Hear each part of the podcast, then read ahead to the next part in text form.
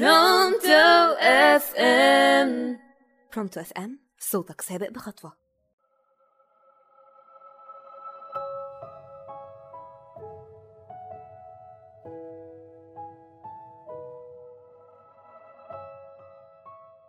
مساء الخير عليكم.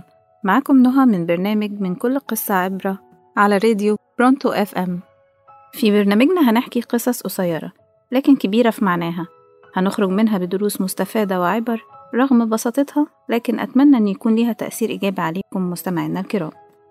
أول قصة معانا في حلقتنا قصة الرجل العجوز في القرية.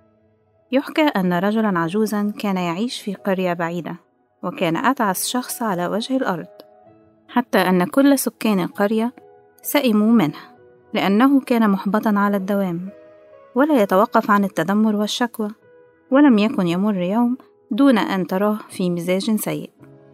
وكلما تقدم به السن ازداد كلامه سوءا وسلبية كان سكان القرية يتجنبونه قدر الإمكان.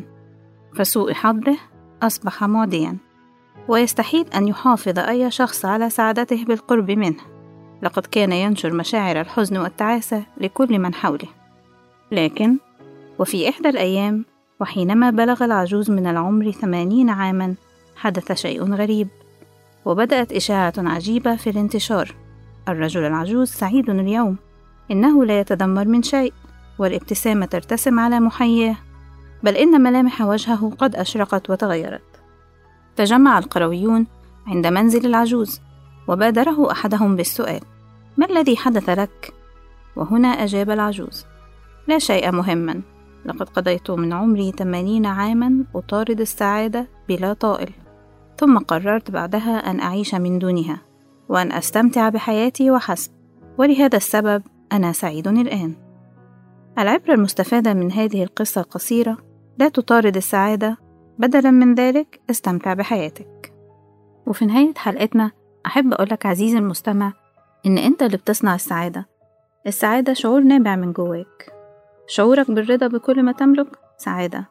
إنك تحمد ربنا وتشكره على نعمه سعادة. امتنانك لوجود عيلة وأصدقاء وناس كويسة في حياتك دي سعادة. وأخيرا أتمنى لكم كل السعادة. يا رب تكون قصتنا عجبتكم. استنوني في قصة جديدة وعبرة جديدة.